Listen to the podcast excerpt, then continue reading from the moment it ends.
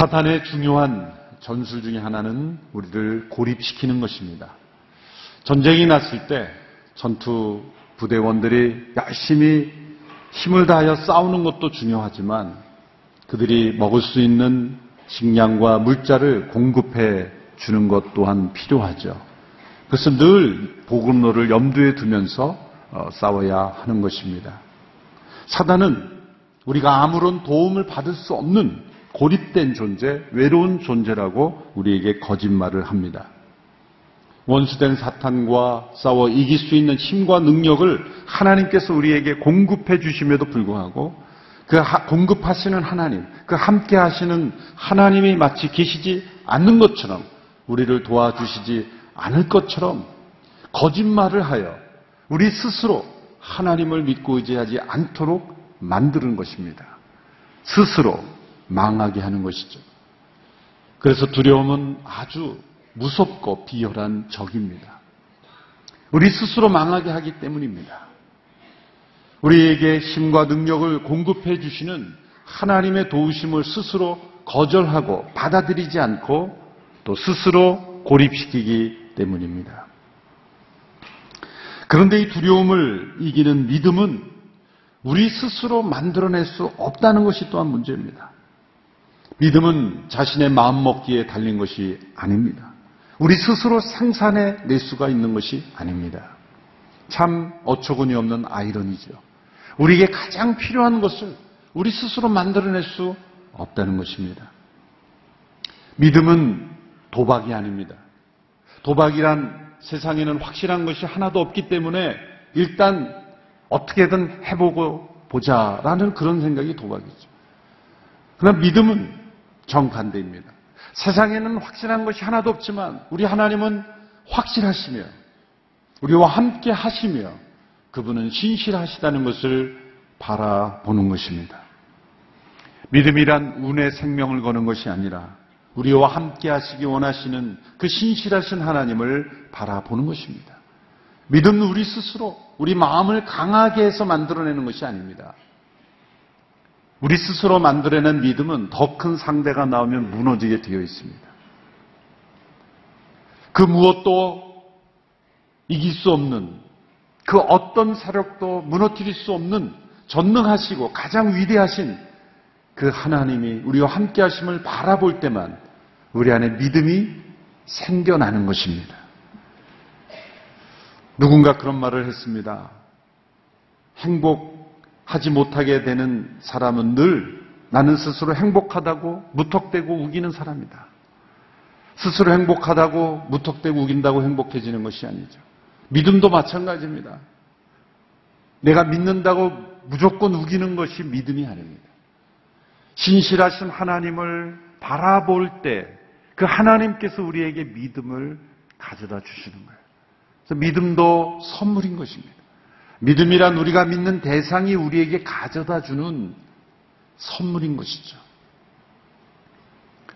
우리가 하나님을 바라보지 못하면 내 안에 아무리 강한 마음을 굳게 먹는다고 할지라도 그것은 믿음이 되지 못하는 것이죠.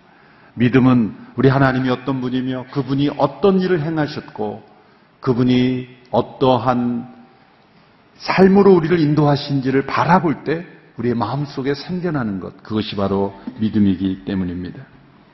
가나안 정복을 눈앞에 두고 있는 이스라엘 민족에게 하나님께서 주신 말씀은 그들 앞에서 떨지 말라라는 말씀입니다. 이 가나안 땅은 약속의 땅이지만 또한 정복해야 하는 땅입니다. 그 땅에 있는 원주민들은 이스라엘 민족을 환영하는 사람들이 아니라 완강히 저항하는 사람들이기 때문입니다. 따라서 현실은 이스라엘 민족이 떨 수밖에 없는 상황입니다. 이스라엘보다 더 많은 민족, 더 많은 군대를 보유하고 있는 그들 앞에서 현실은 떨 수밖에 없습니다.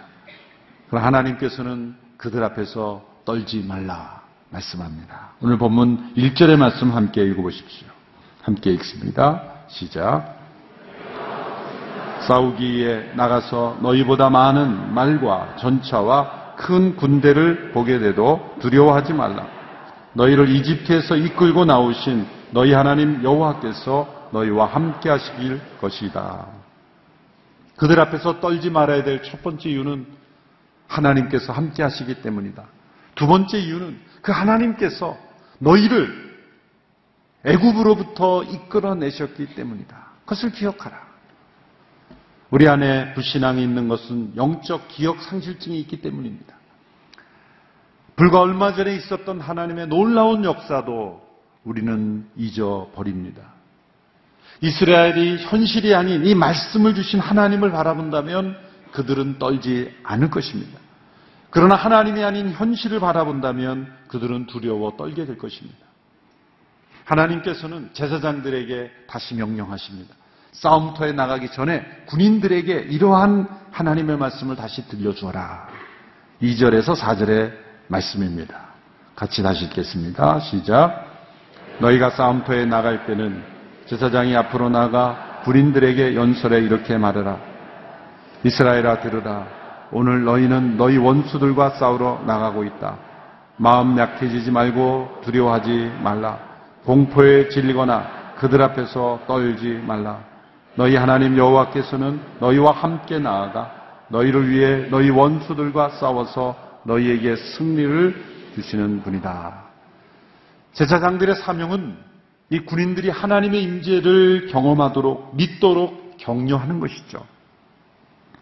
그런데 하나님께서 그들 앞에서 떨지 말라 이렇게 명령하시고는 내리신 조치를 보면 이해되지 않는 의아한 조치를 명령하십니다. 그것은 싸울 수 있는 군사의 숫자를 줄이도록 하시는 것이죠. 그들 앞에서 떨지 말라라고 말씀하시고 내가 너희들에게 더 많은 병력과 더 많은 무기와 더 많은 군사들을 보내줄 테니 떨지 말라 이렇게 말씀하시는 것이 합리적일 것처럼 보이는데 하나님께서는 그들 앞에서 떨지 말라라고 말씀하시고서는 싸울 수 있는 군인의 숫자를 줄이라 말씀하십니다. 5절에서 8절의 말씀을 보십시오. 제가 쭉 읽어보겠습니다. 장교들은 군인들에게 말하라 새 집을 짓고 봉헌하지 않은 사람이 있느냐. 그런 사람은 집으로 가게 하라. 이 말씀이 후렴구처럼 반복되고 있어요. 그 부분만 여러분과 함께 읽습니다. 그가 싸움터에서 죽어 다른 사람이 새 집을 봉헌하지 못하게 하기 위함이다. 포도원을 만들고도 즐기지 못한 사람이 있느냐? 같이 읽습니다. 그런 사람은 집에 가게 하라. 그가 싸움터에서 죽게 돼 다른 사람이 그 열매를 먹지 않도록 하기 위함이다. 여자와 약혼하고 결혼하지 못한 사람이 있느냐? 그런 사람은 집으로 돌아가게 하라. 그가 싸움터에서 죽게 돼 다른 사람이 그 여인과 결혼하지 못하게 하기 위함이다. 더 나아가 장교들은 군인들에게 말하라. 두려워하거나 같이 읽습니다. 두려워하거나 마음이 약해진 사람이 있느냐? 그런 사람은 집으로 돌아가게 해. 그 형제들마저 낙삼시키지 않게 하라. 그런 사람은 집으로 돌아가게 하라. 반복해서 말씀합니다. 여러 케이스들을 예로 들는 거죠. 새 집을 짓고 그 새 집을 이제 완공해서 오픈하는 것을 기대하고 있는 사람이 있다면 돌아가게 하라. 그냥 그 집 짓고 그 집을 즐기게 그냥 돌아가게 하라. 또 포도원을 만들어 놓고 그 포도원을 즐길 기대를 가지고 있는 사람이 있다면 또 괜찮다. 돌아가라. 약혼하고 결혼을 앞두고 있는데 아, 나 이 싸움에 나가서 내가 어떻게 되면 이 결혼은 어떻게 되는 건가? 내 배우자는 어떻게 되는 건가? 염려가 있다면 그것도 돌아가라. 하나님께서는 이 사람들을 좀 정죄하고 계신 것이 아닙니다. 새 집을 짓고 포도원을 만들고 결혼을 앞두는 사람들이 그 마음속에 기대가 있고 그러한 마음 그 자체가 잘못됐다는 게 아닙니다. 그것을 정죄하는 게 아니에요. 이 이스라엘 백성들의 미래에 있어서 지금 가장 중요한 전쟁을 앞두고 있는데 그러한 것들로 인해서 그들의 마음이 조금이라도 두려움이 있다면 그것 때문에 두려워 떨고 있다면 괜찮다. 괜찮다. 다 그들로 집에 돌아가게 하라. 아니, 정반대로 우리는 생각할 수 있습니다. 그런 마음이 있더라도 정신 차려라. 그게 중요한 게 아니다. 지금 이 싸움이 더 중요하지. 너의 결혼이 중요하냐? 내새 집이 뭐가 중요하냐? 포도원 그까짓 게 뭐가 중요하냐? 그런 식으로 말씀하지 않고 그런 사람은 집으로 돌아가게 하라. 아니, 그러면 남아 있을 사람이 누가 있습니까? 이렇게 생각할 수 있지 않습니까? 그들 앞에서 떨지 말라라고 명령하신 하나님께서 떨지 않도록 더 많은 사람을 보내주시는 것이 아니라 더 많은 사람을 이 전쟁에서 제외시키시는 겁니다. 왜 이러한 조치들을 행하실까요? 하나님의 임재하심을, 하나님의 함께하심을 방해할 수 있는 요소들을 제거하는 거죠. 이 두려움은 전염되는 것입니다. 소수의 두려워하는 이들이 또 다른 사람을 두렵게 하고 이 두려움에 사로잡히게 하는 것. 그것은 하나님의 임재하심을 방해하는 것들이기 때문에 두려움이 그 공동체에 들어오지 않도록 제거하는 것. 그것을 명령하신 것입니다. 왜냐하면 하나님의 임재하심은 많은 수에 달려 있는 것이 아니기 때문입니다. 자원이 없는 것이 아니라 믿음이 없는 것입니다. 사람이 부족한 것이 아니라 믿음으로 헌신된 소수가 없는 것입니다. 시편 33편 16절에 보시면 왕은 많은 군대로 구원을 얻지 못하며 용사는 큰 힘에 의하여 구출을 받지 못하는도다 말씀했습니다. 많은 군대가 있으면 왕이 더 힘이 있어서 구원을 받을 것처럼 말하지만 그것이 아니다. 라는 것이죠. 대표적인 예들이 성경에 여러 곳에 나와 있습니다. 대표적인 예들만 들어보면 첫 번째로 사울의 아들, 사울의 아들 요나단이 이 블레셋이 쳐들어왔을 때 대진하고 있을 때 그 블레셋의 병력들은 수만의 병거와 전차들, 병력들은 해변의 모래와 같이 많았습니다. 이스라엘 백성들은 처음에 3천 명을 이끌고 사울 왕이 대진하러 갔다가 백성들이 두려워서 하룻밤만 지나면 몇백 명 죽으셔서 도망가는 거예요. 600명밖에 남지 않았어요. 상대가 되지 않는 전력이죠.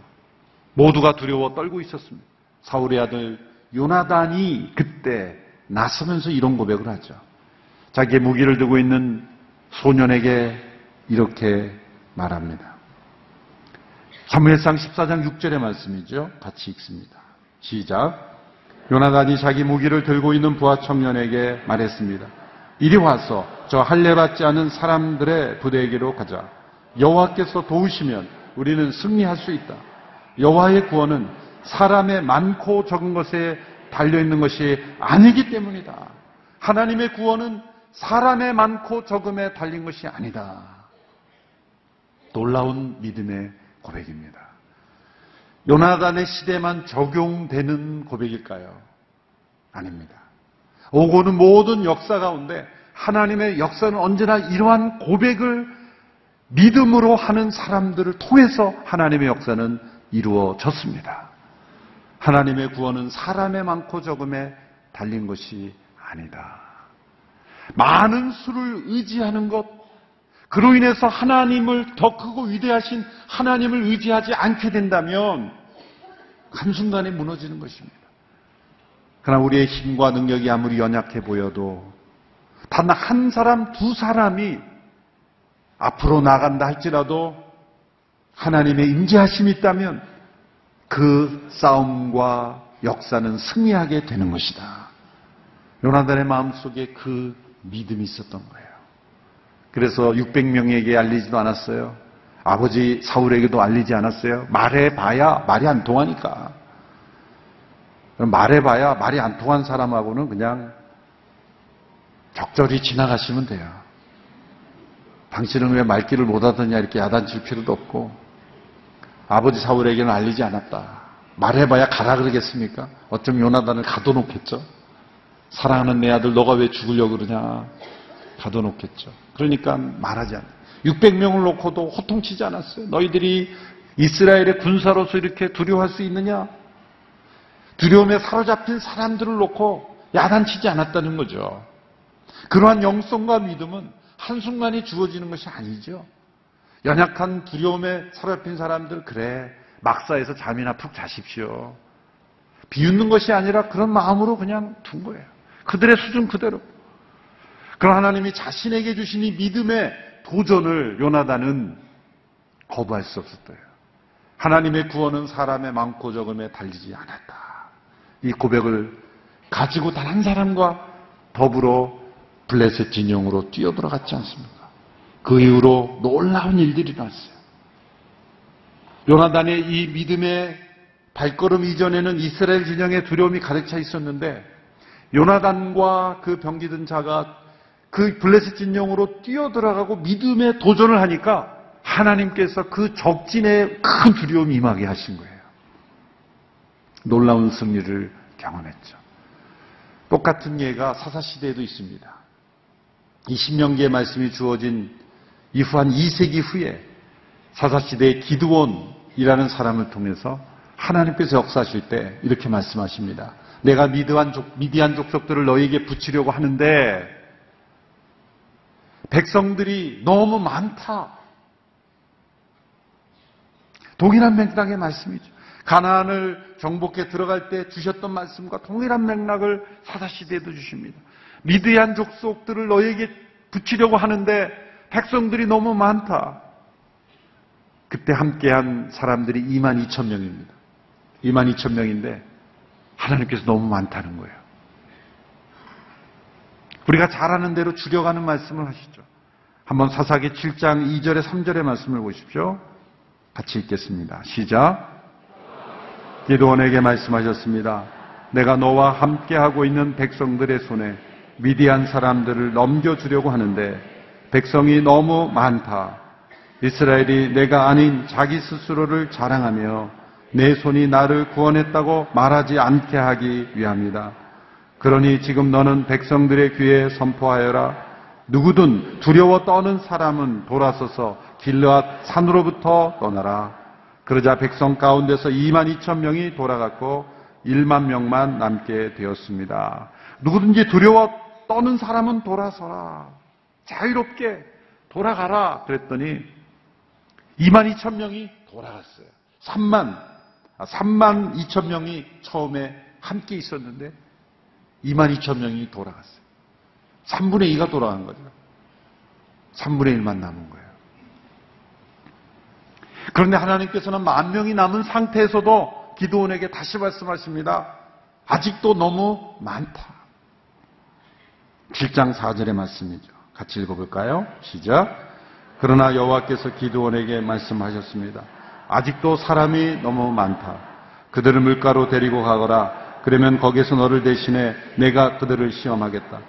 내가 이 사람은 너와 함께 갈 것이다라고 내게 말하면 그가 너와 함께 갈 것이요. 내가 이 사람은 너와 함께 가지 않을 것이다 라고 내게 말하는 사람은 가지 않을 것이다. 그래서 물가로 데려가서 물을 손으로 손을 입에 대고 핥아먹은 사람들과 그리고 무릎 꿇고 물을 먹은 사람 두 부리로 나누어지죠. 그래서 물을 혀로 핥아먹은 사람이 300명이고 나머지는 다 무릎을 꿇고 먹었어요. 하나님 말씀하십니다. 300명만 데리고 가라. 거기서 뭐 어떤 사람들은 이 물을 먹는 방식에서 그 사람의 그 믿음을 봤다는 너무 지나친 해석이라고 생각해요. 저는 왜 구분을 하셨나요? 적은 쪽을 선택하신 거예요. 그죠? 적은 쪽을 선택하신 거예요. 300명만 남아 3만 2천 명에서 300명만 남기셨어요. 너무 많다. 왜? 많은 수가 가서 승리하면 너희들 스스로 마음에 우리 스스로의 힘으로 우리가 구원했다라고 말할 수 있기 때문이다 라는 거예요. 저는 이 말씀을 보면서 우리 오늘의 교회가 대형 교회 많은 성도들이 모입니다. 만일 우리들의 마음속에 우리 리더십들과 우리 성도들의 마음속에 오늘의 교회는 성도들이 많기 때문에 우리가 할 수 있는 일이 많다라고 생각하면 하나님께서 이렇게 말씀해요. 너희들은 너무 많다. 우리 스스로의 힘을 의지하는 것이 얼마나 어리석은지를 하나님께서는 말씀하십니다. 그런데 감사한 것이 있어요. 왜냐하면 하나님께서 온누리교회에 주신 비전이 너무 크기 때문에 우리는 늘 우리 숫자가 너무 작아요.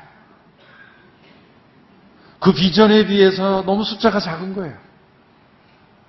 그렇죠? 우리에게 주어진 그 사명을 감당하기에는 너무 작은 거예요. 우리 힘이 너무 없는 거예요. 그래서 하나님 의지할 수밖에 없는 거예요. 사실 많은 교회들이 문제가 생기고 다툼이 일어나고 내부에 부패가 일어나고 질이 멸렬해지는 이유가 뭔지 아십니까? 바로 이 문제예요. 하나님의 임재를 의지하지 않고 우리가 성도들이 이제 막 모이고 많은 숫자가 있기 때문에 그때부터는 우리 자신의 손으로 무언가를 할 수 있다고 생각하는 거예요. 우리 예산으로 뭘 할 수 있고 우리의 우리 힘으로 뭘 할 수 있다고 생각하는 순간 하나님이 쓰시지 않는 거예요. 그런데 그것을 뒤집어 보면 무엇입니까? 그러면 많은 숫자가 모인 것 자체가 문제입니까? 그게 아니라 하나님의 그 하시고자 하는 그 사명과 비전과 그 무게 앞에서 우리는 너무 지금 연약한 자예요.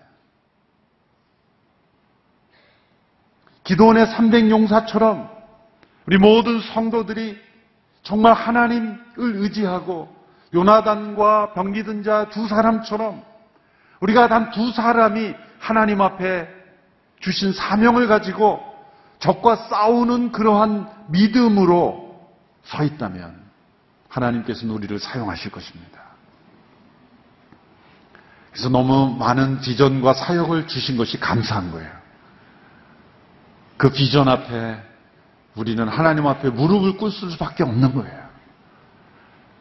많은 선교사님들 파송하고 CGN TV, 더 멋진 세상, 한동대학교.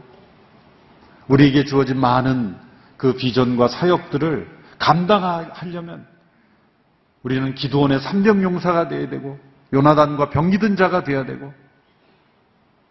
그런데 하나님께서 이 신명기의 말씀을 통해서 새 집에 대한 새 집을 짓고 거기에 빠져 있는 사람이 있느냐 또 포도원을 짓고 즐기는 자가 있느냐 괜찮다 집으로 돌아가게 하라 돌아가게 하라 왜 참된 믿음의 공동체로 완전히 우리가 똘똘 뭉치지 않고는 이 싸움에서 승리할 수 없기 때문이다.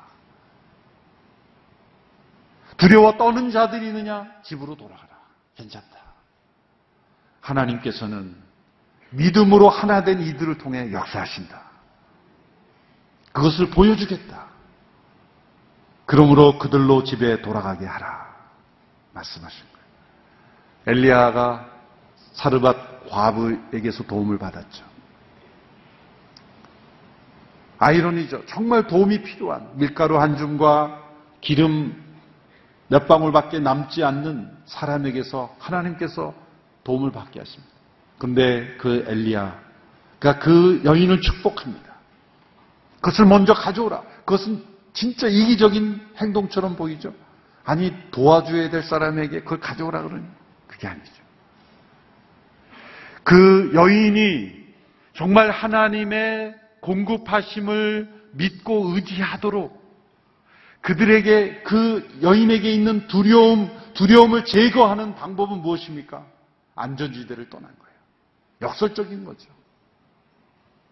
하나님께서는 이스라엘 백성들에게 두려움을 제거하시는 방법으로 더 많은 군사를 빼시는 거예요.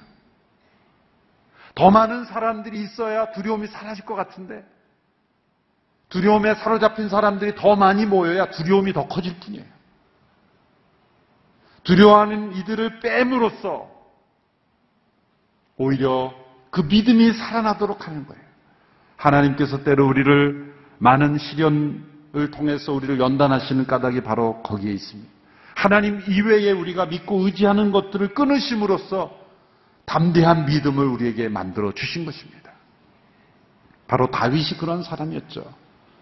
다윗이 하나님의 마음에 합한 사람이라 불릴 수 있던 것은 편안하고 안락한 평안과 번영 속에서가 아니라 수많은 두려움과 외로움 속에서 그의 삶 속에도 불리하고 열악한 환경 속에서 그의 믿음이 정화되었던 것입니다. 그래서 시편 56편 3절 4절의 고백을 그가 할 수 있었죠. 이 고백을 우리 모두가 할 수 있게 되기를 바랍니다. 함께 읽겠습니다. 시작. 내가 두려워하는 날에는 주를 의지하리이다. 내가 하나님을 의지하고 그 말씀을 찬송하올지라. 내가 하나님을 의지하였은즉 두려워 아니하리니 혈육 있는 사람이 내게 어찌 하리까? 하나님을 의지함으로 두려워하지 않았던 이 다윗의 담대함은 하루아침에 얻어진 것이 아닙니다. 그가 믿고 의지했던 것들이 다 떨어져 나가고 그의 주변에 아무도 그를 도와줄 리가 없는 것 같은 그러한 열악한 환경 속에서 그는 도리어 그 안에 있는 두려움이 사라졌던 것입니다. 왜 두렵습니까? 가진 것이 많아서 두렵습니다. 내가 의지하는 것이 많아서 두렵습니다. 내가 의지하는 것들이 사라질까봐 두려운 거예요. 그런 것들을 다 하나님이 제거하심으로 도리어 담대해지는 거예요. 도리어 하나님을 의지하게 되는 거예요. 우리가 하나님 편에 선다면 우리에게는 아무 두려움이 없을 줄로 믿습니다. 미국의 남북전쟁이 한창일 때 북군에 속해 있던 목회자들이 아브라함 링컨에게 이렇게 말했다는 거죠. 우리가 북군의 승리를 위해서 하나님이 북군 편에 서시도록 우리가 기도하겠습니다. 그랬더니 링컨이 이렇게 목회자들에게 말했다는 거예요. 그렇게 기도하지 마십시오. 하나님 편이, 하나님이 우리 편이 되게 해달라고 기도하지 말고 우리가 하나님 편에 서게 해달라고 기도하십시오. 그게 참된 믿음이죠. 이 신명기 말씀을 통해서 더 많은 군사들을 더해 주시는 것이 아니라 오히려 빼심으로써 그 적은 숫자임에도 불구하고 도리어 믿음의 공동체가 되어서 하나님을 의지함으로 하나님의 임재하심을 체험하도록 하셨던 것처럼 오늘 우리에게 그러한 공동체가 되도록 요구하시는 것입니다. 우리 한 사람 한 사람이 그런 믿음의 사람이 되도록 촉청하십니다. 하나님은 그러한 사람을 이 시대에도 사용하십니다. 그런 믿음의 쓰임 받는 일꾼들이 다 되기를 주님의 이름으로 축원합니다. 기도하겠습니다. 하나님 아버지 우리 오늘의 교회를 불러 주시고 우리를 통해서 지금까지 이루신 놀라운 일들을 찬양합니다. 하나님께서 한 목사님 통해 주신 비전이 이어지게 하시고 그 비전 가운데 우리에게 주시는 많은 사역과 이 세상과 싸우는 수많은 일들 우리가 두려움 없이 담대하게 이 비전을 이루어가게 하여 주시옵시고 사명을 순종하게 하여 주시옵시고 우리 개개인이 맞서고 있는 어떠한 원수라 할지라도 두려워하지 아니하고 그들 앞에 떨지 아니하고 담대하게 믿음으로 승리하는 저희들이 되게 하여 주시옵소서. 예수님의 이름으로 기도함나이다. 아멘. 몹쓸 병마와 싸우다 세상을 떠난 선교사. 그렇게 우리는 예수를 만났다.